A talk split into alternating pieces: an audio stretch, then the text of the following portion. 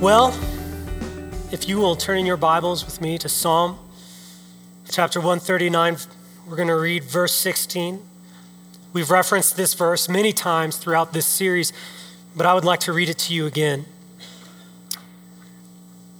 Psalm 139, verse 16 Your eyes have seen my unformed substance. And in your book, book were all written the days that were ordained for me, when as yet there was not one of them. Before we were ever a twinkle in our parents' eyes, God had ordained every day. And what that tells me is I experience life on a daily basis that today God has something for me. He's adorned, ordained my steps for this day. He's got a purpose and assignment for that day. And that's what activation is all about. We are not activated just to be activated. We're activated because there's a purpose in God's mind and in his heart for us to accomplish. One of the greatest truths I've ever heard is that, listen, it's not life, Christianity is not just about doing good things, it's about doing God things. And when we do God things, then we know we are doing good things. Every day, Antioch Church, those who are visiting, I submit to you this morning that you have a purpose, a divine assignment for this day. No matter where you're at in your journey, God has a divine purpose for you this very moment. When you leave this building, you are not leaving waiting for life to determine your circumstance, but you are walking out of here understanding that you have a destiny and a purpose and something, a task to do today. And in understanding that, I believe we must understand that in order to understand that when we operate according to our assignment, God activates us for more assignment. In Acts chapter 8, verse 26, Philip is talking with the Lord, and the Lord says, Listen, Philip, you need to get up, and I need you to go south to the road that descends from Jerusalem to Gaza. This is verse 26. So he got up and he went, and there was an Ethiopian eunuch, and he listens to the Ethiopian eunuch, and I'm, for the sake of time, I'm just going to share the story with you. He, he hears the Ethiopian eunuch reading from Isaiah.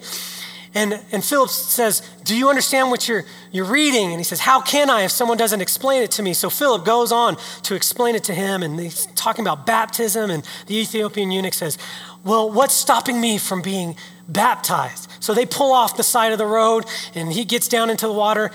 Philip baptizes him, and I want to pick up the story right there. Verse 39 When they came up out of the water, the Spirit of the Lord snatched Philip away, and the eunuch no longer saw him, but went on his way rejoicing. But Philip found himself at Azotus, and he passed through. He kept, and as he passed through, he kept preaching the gospel to all the cities until he came to Caesarea. Twice within this story, we see this biblical truth that when we operate according to the assignment of God, it opens the door for God to activate us and release us into our next assignment.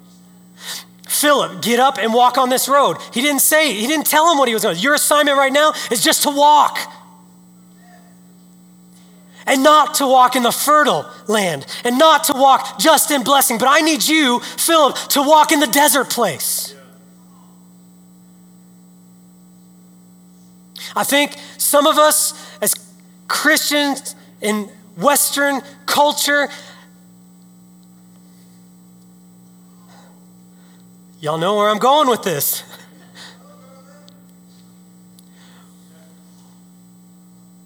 We we begin, to, we begin to be shaped by that culture. And we begin to say, God, if it's not a life of blessing, then it must not be you. But I think God says if you're going to live in a life of assignment, you need to you need to have an abundance that comes from within, not from without. And go to the desert places because there's an Ethiopian eunuch who needs your voice. So in his faithfulness, Philip walks in the desert road and he's released to speak to the Ethiopian eunuch. And when he baptizes the Ethiopian eunuch, immediately he's cast, I mean, he's just gone, translated to Azotus. And immediately he realizes, well, God didn't just translate me away just so I can take a break or take a vacation. He immediately begins to preach to the, in the cities in that region. When we are faithful to complete the assignment God has us in, today God opens the door for new assignments. Amen? And now I want to get to the meat of my sermon. Why?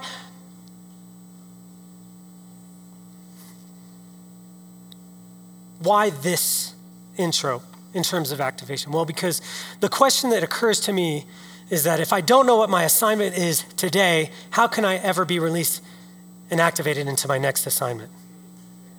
Many of us live day to day waiting. We're waiting for something to happen.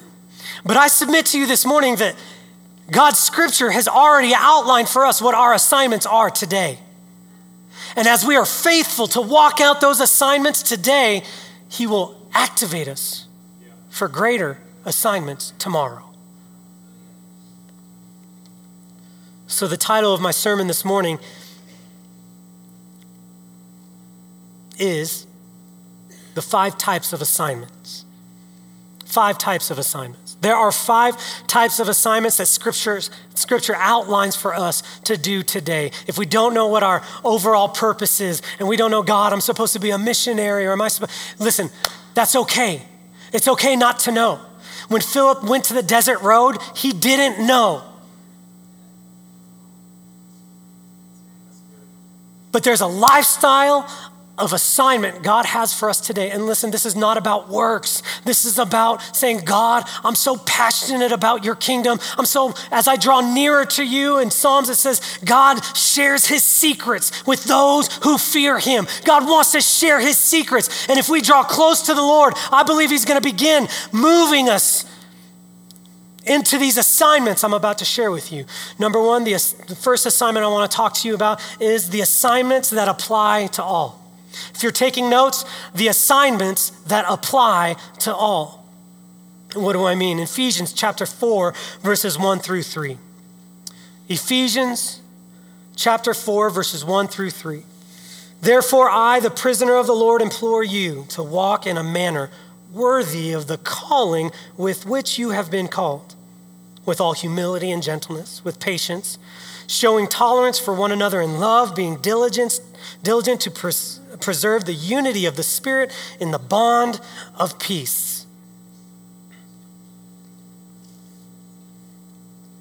Through this ber- verse, I believe we can see that every believer has been called to a relationship with God and to a quality of life that honors Him in every aspect of daily life. Did you hear what I said? By responding to salvation and being relationship, in relationship with Him, we have been called to live a quality of life that brings honor to Him. Let me read this again. Therefore, I, the prisoner of the Lord, implore you to walk in a manner worthy of the calling with which you have been called. And let's just break this down for a moment. The calling that you have been called. If you look up those two Greek words, calling and called, they're different. They're not the same word. In English, it's a little deceiving because it is the same word. But in the Greek, calling is the word kalesis, and it means the divine invitation to embrace salvation and the kingdom of God. So we so it says, walk in a manner worthy of the divine invitation to be a part of his kingdom. As citizens of the kingdom of God, there is a manner of living that is worthy of that calling. But then go to the next Greek word, it's kaleo. And it references when Christ calls certain persons to be his disciples and to be his constant companions. My calling is to be a citizen of the kingdom of heaven. But I've been called to be a constant companion of Jesus Christ. And in that place, there is a life worthy a manner worthy of living. It is incumbent upon us to live a life worthy and not to leave us in a lurch. Paul continues and he, gives, he begins to give us a description of what a worthy life looks like. He goes on to say, Live with all humility and gentleness, patience, showing tolerance for one another in love, being diligent to preserve the unity. Have my question to you this morning. I listen, number one, my goal for you this morning is to walk out of this place and know what to do. I want you to leave today going, I can do this. And so my question is this. In your words and in your actions, do you preserve the unity of the body? When you're offended, do you preserve the unity of the body? That is God's purpose for you today. This is practical.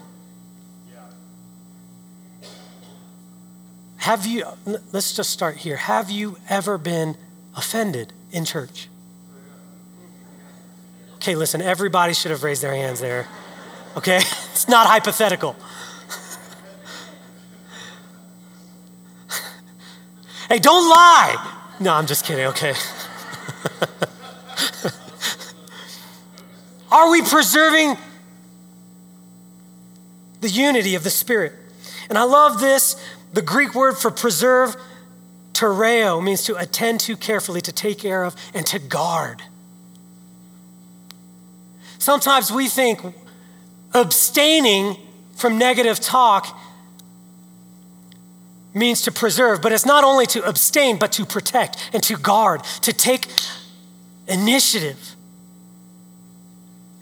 When someone comes to you and says, Can you believe so and so? Listen to what they did to me. And the first thing out of our mouth should be, You know, have you talked to them about it? Because my calling is to preserve the unity. And your calling is to preserve the unity. Gentleness. This is something I think that goes without thought in the Christian walk. Are we gentle in our words? Are we gentle in our actions? That is our calling. It's our calling. You want to know what your assignment is, and it applies to every single one of us, not some of us, not to pastors, not to certain offices. It applies to the moment you say, Jesus, I'm yours, then this is your assignment. Be gentle.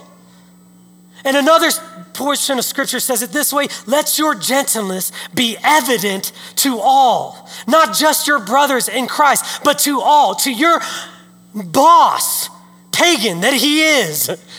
Let your gentleness be evident to him. Sometimes it's easier to be gentle with people we don't know than with our friends. And sometimes it's easy to say, oh, we, let's just, we're just joshing around, but our words are, are not gentle. Our jokes with one another are not gentle. Scripture says, let your gentleness be evident to all, saved and unsaved, male, female, Gentile, Jew.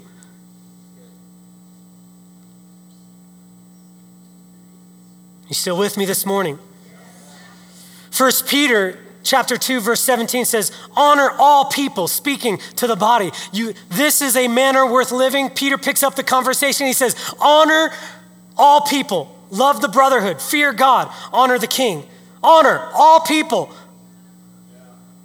do you honor all people or do you honor those who honor you do you honor those who treat you like trash? Do you honor them? I love what Peter says here he, it just, there's no room to wiggle. Honor all people, not some people.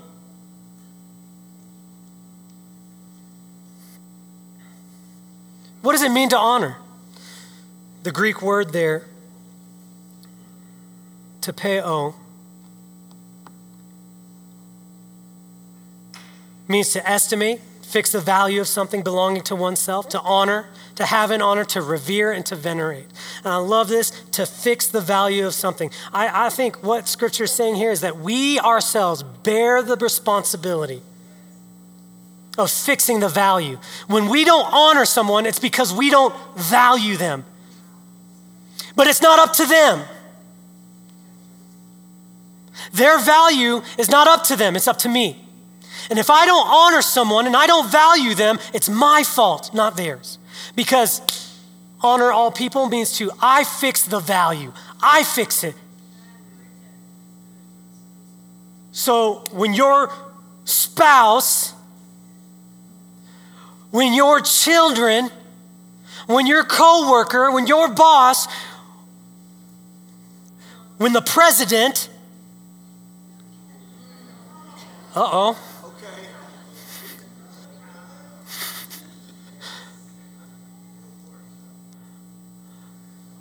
Honor those you agree with. Honor those who bless you. Honor a title. No, listen, honor all people, all people, everyone.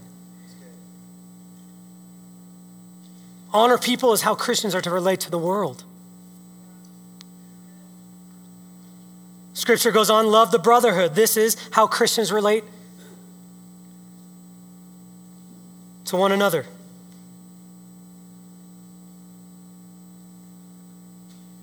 Fear God. This is how we relate to God.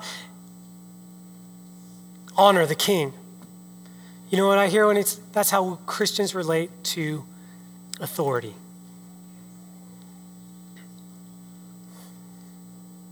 I believe that this is the will of God for each of us, regardless of where we live or what our individual roles might be. This is who we are. This is how we live. This is our assignment. The second assignment that I want to discuss with you this morning are the assignments that express your unique giftedness and basic function in the body of Christ. The second assignment that we have that is clearly given to us, that we don't need to have special revelation, this revelation was good enough. And that is that we are all gifted. We are all gifted and unique. And we have a basic function in the body of Christ. I believe every single person in this room has a gift and assignment in the body of Christ. We were never meant to be just attendees. We were never meant to be just people who show up and sit in a seat. We're blessed, awesome, and we leave this place. We have a role and a function to operate in here together. Scripture makes clear what God is that God has equipped us with gifts as believers, and that we should give directly to our primary, uh, give direction to our primary service and assignments. These gifts give us direction to our assignments in the context of the body. Romans chapter 12, verses 4 and 5. For just as each of us has one body with many members, and these members do not all have the same function, so in Christ we, though many, form one body, and each member belongs to all the others. We think our, we, the, our gifts belong to us, but they don't. Our gifts belong to one another.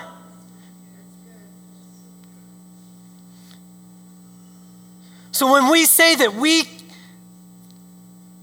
don't have time to be a part of the body, and I know I'm I may be meddling a little bit here. But from, what I see here in Scripture is that when we say that I'm too busy to operate in the context of the body, then maybe I'm, I'm withholding from the body that which is theirs. Because I don't belong to myself, we belong to one another. Life in the Spirit New Testament commentary references this, this verse stating, What unites the body of Christ is its diversity. We need you. We need every single different gift in the body. Each member is dependent on every other because the gifts are distributed throughout the body in such a way that no member is self sufficient. No one is self sufficient. Consequently, the body of Christ functions effectively only when all members utilize whatever gifts they have for the benefit of the rest. When you withhold your gift in the context of the body, we are all worse for it.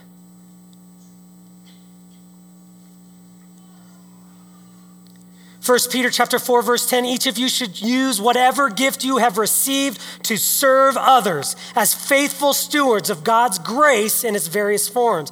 Ephesians 4 chapter 11 verses uh, chapter 4 verses 11 and 12. So Christ himself gave the apostles, the prophets, the evangelists, the pastors and teachers to equip his people for works of service so that the body of Christ might be filled up and built up.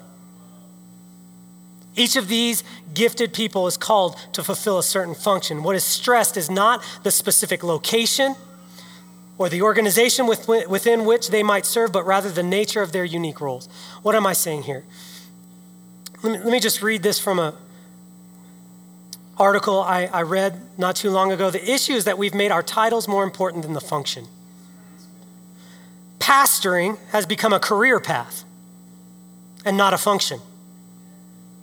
So then, those that quote unquote pastor must work in a church, not realizing that pastoring is a function God has gifted his people. I believe that in this room, there are people more gifted than I that are meant to pastor. But because we've been caught up into this idea of a title and not a function, I guess I have to go to school. And I've got to, I've got to go to seminary. In order to pastor, I've got to get these things. I can't pastor to my neighbor because I don't have a title. But I'm here to tell you if your gift is to pastor here at Antioch Church, we need you to pastor. And if your function is a prophet, we need you. We need you as the body of Christ. If we're going to be effective, how many of you believe Antioch Church is called to be effective in this city? Amen? And if we are, we are only effective to the degree that we are all contributing according to our gifts. It is not a dynamic personality alone that will change this city. It's not it's not a great speaker that's going to change this city. It's a body of believers who are operating according to the gifting, the function that God has created you for. Oh, five minutes. Thank you, Jesus. The author of this article continues on. He clarifies the importance of distinguishing between our basic calling and our career, saying, Sometimes we confuse our God given function with any specific job description, role, or career. We think that God calls us to a career, but fail to understand that within any vocation, we are called to a basic function that flows out of what God has equipped and gifted us for. Meaning what?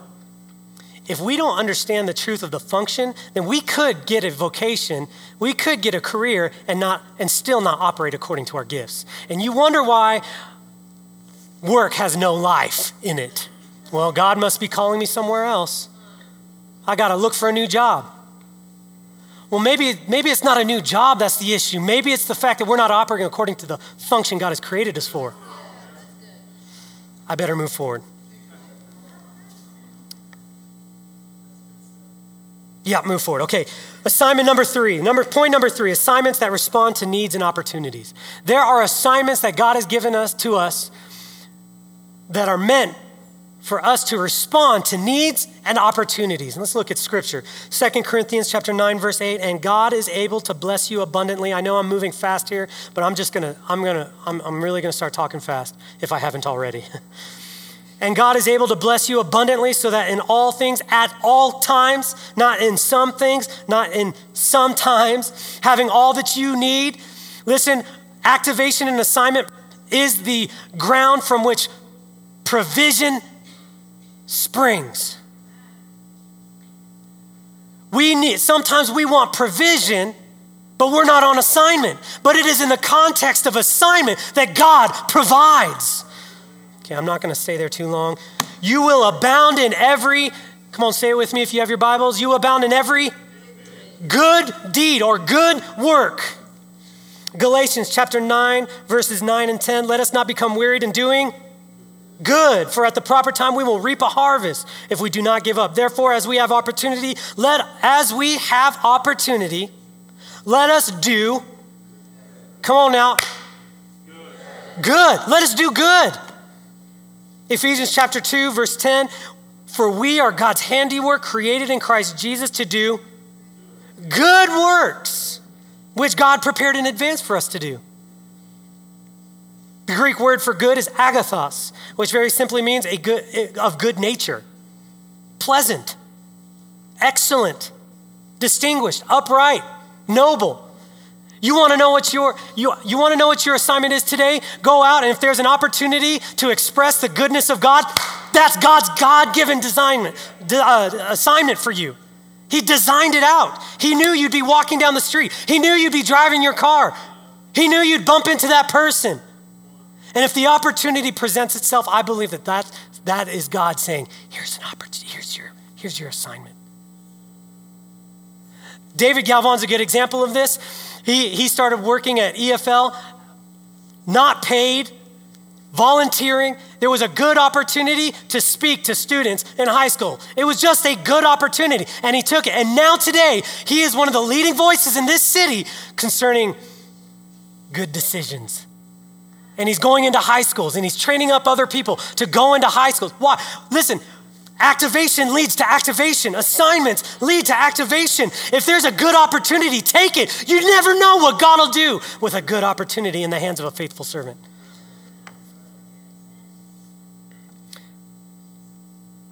The theme running through these texts is that each of us is to respond to needs and opportunities for doing good. By doing so, we are fulfilling God's redemptive purposes and his callings for us. Daniel Bacon, he's the director of Overseas Mission uh, Fellowship, states In my daily priorities and choices, and any action or response that flows naturally from life's circumstances or demands and looks like, smells like, talks like a good work becomes a God given assignment to me at that point.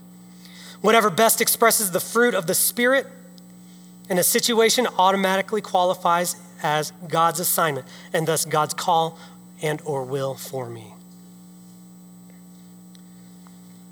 Let me just read this verse now with that understanding one more time. Galatians chapter 9 says, Let us not become weary in doing good, for at the proper time we will reap a harvest if we do not give up. Therefore, as we have opportunity, let us do good to all people, especially to those who belong to the family of believers. Are you getting something out of this today? I'm praying to God that when you walk out of this room, this auditorium, and those of you who are listening through podcasts, when you leave your computer, you will walk in assignment. There are assignments for you today. Honor all people, be gentle, humble. And if a good opportunity presents itself, seize it. Don't go home and say, Well, let me pray about it. God will make it clear. This does not mean that we should do everything. This does not mean that we should do all good things I should be doing. No, God will make it clear to you. But if we don't seize the opportunity, how and when will God make it clear? We've already tossed it out the window. We've already moved it to the trash bin. It is 12. Is it okay if I do one more? Two more. Okay, I'll, I'll work through it. Number, number four assignments that come from a God given burden or concern. There are assignments that come from a God given burden and or concern. Philippians chapter 2 verse 13 Paul writes for it is God who works in you to will and to act in order to fulfill his good purpose. As you take opportunities to do good, I believe there are going to be moments that God begins to impress upon your heart.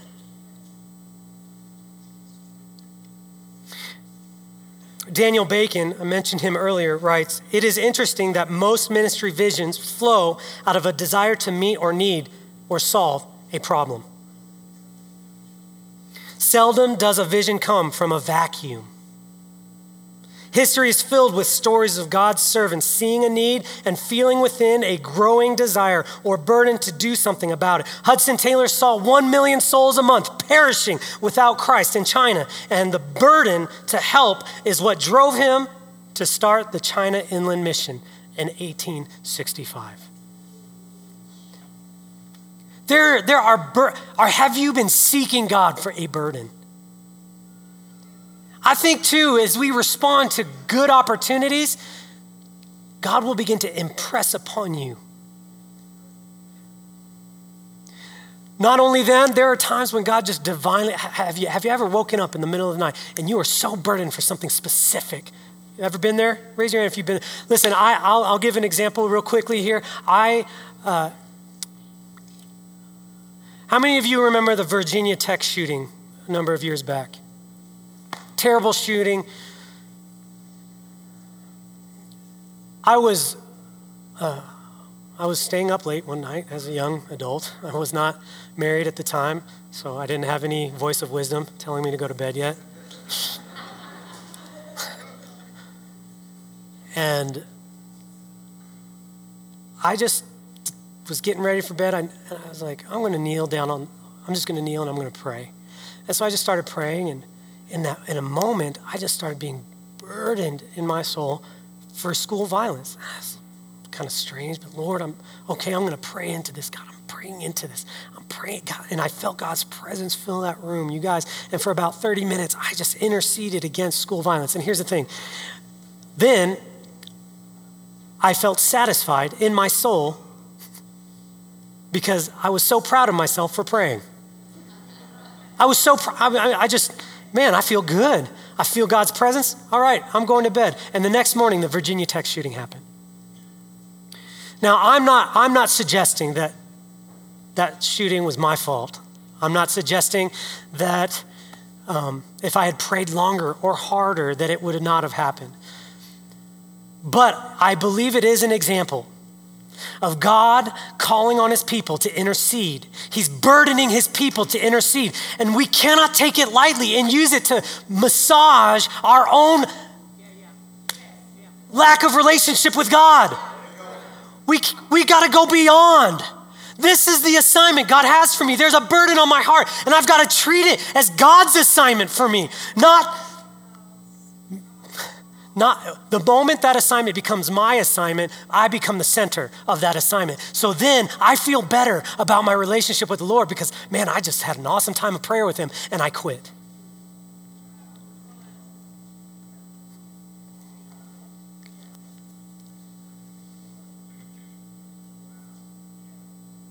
Western culture I wrote this statement down in my journal, and I just want to read it to you. Western culture has produced a type of Christianity that seeks to avoid problems and difficulties, to shy away from the uncomfortable.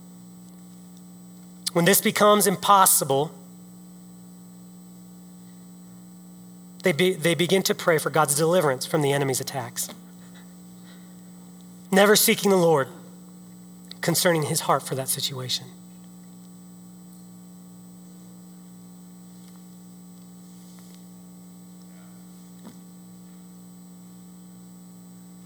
The very difficulty that you are walking through could be the very burden that the Lord wants to carry you to carry in your heart for more than just yourself.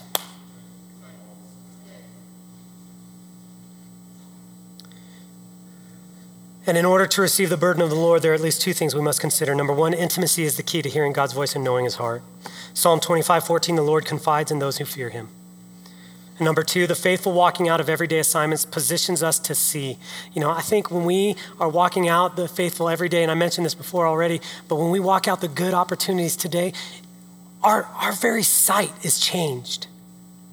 And when once we were blind to the homeless person standing on the corner of the street, we begin to see them.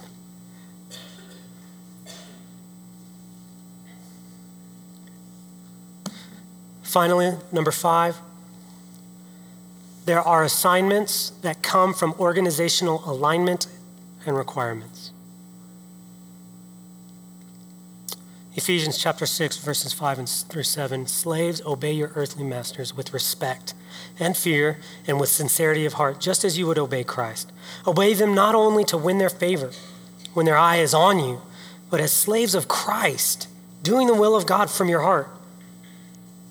Serve wholeheartedly as if you were serving the Lord, not people, because you know that the Lord will reward each one of you for whatever good they do, whether they are slave or free.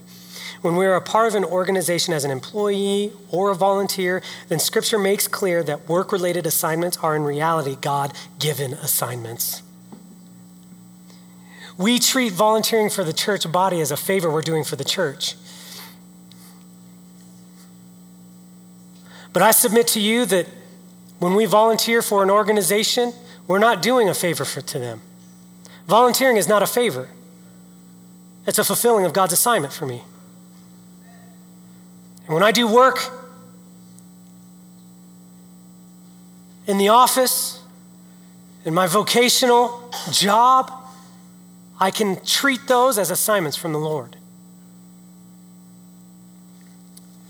When we are a part, uh, listen, when, when we are serving under authority, we are told to see our tasks not just as menial or mundane jobs to be done, but rather as acts of service to God. Do you treat your work as an act of service to God?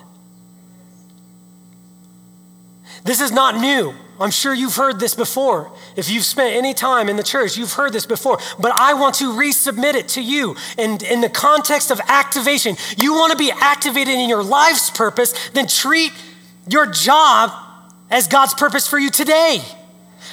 If God's, if the kingdom principle is faithful with little, promoted to much, then what makes us think we're going to fulfill our life calling if I can't fulfill my calling in my daily work? Allow me to close with two points concerning alignment. God's activating anointing flows into our lives to the degree that we are in alignment with the head. What do I mean? Psalm chapter 133 verses 1 2. How good and pleasant it is when God's people live together in unity. It is like precious oil poured on the head, running down on the beard, running down on Aaron's beard, on the collar of his robes. God anoints the head, and as we come into alignment with the head, that anointing flows to us. And when we get out of alignment, I believe that's when the anointing of God begins to lessen.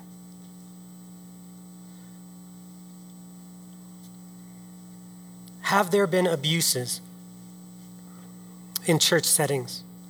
Absolutely. And I submit to you that those abuses were wrong. But I believe that the mere act of alignment releases God to operate in our lives. I have served poor leadership in the past. But I could not allow poor leadership, to determine who I was. If I want to be a giving person, I'm not going to give just when it's easy. I'm going to give because that's who I am.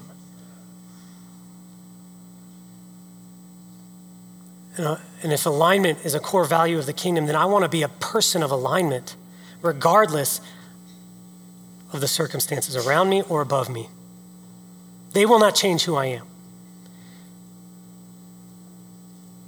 Jesus had submitted himself to the Roman government. And his alignment with God's purposes and his submission and alignment to the Roman government was the context from which eternal life sprung for each and every one of us. Finally, the last thing I want to mention here so, two points concerning alignment. The last one alignment releases assignment. How do I know this? 2 Kings chapter 4 verses 8 through 17 is a story when Elisha he walks by this woman's house often She invites him to eat. And when he leaves, he's just coming by so often. She looks at her husband and says, Hey, we've got to build a house. We've got to build a house for him on top of our house. And I believe what we see there is a, an expression of submission and alignment. She said, she didn't say, build it on the side of our house. She said, build it on the top. On the roof, we're going to build him a room so that every time he comes by, he has a place to stay. There's a lot there I, that I could go into. But at, let me just say this as a result, as a result of her coming and submitting to godly authority and coming into alignment, what we see is Elijah says, What, what can we do for her? And, and his servant says, Well, she doesn't have a child. And he looks at her and says, Activate it. Your next assignment is to be a mother. And nine months later, Elijah came by, and guess who had a baby? It's interesting to me that that baby, that boy, as he grew up, he actually died. And she came to Elijah and said, Help me. The miraculous happened because she was still in alignment with Elijah. I don't know what else to say. This morning, there are five assignments that you can walk away with. Assignments that apply to all, assignments that respond to needs and opportunities, assignments that come from a God given burden, and assignments that come from organizational alignment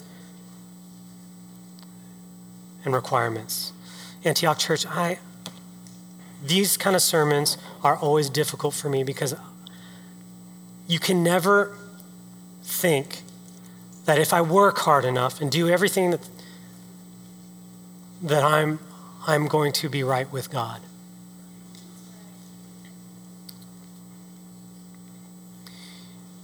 That is a gift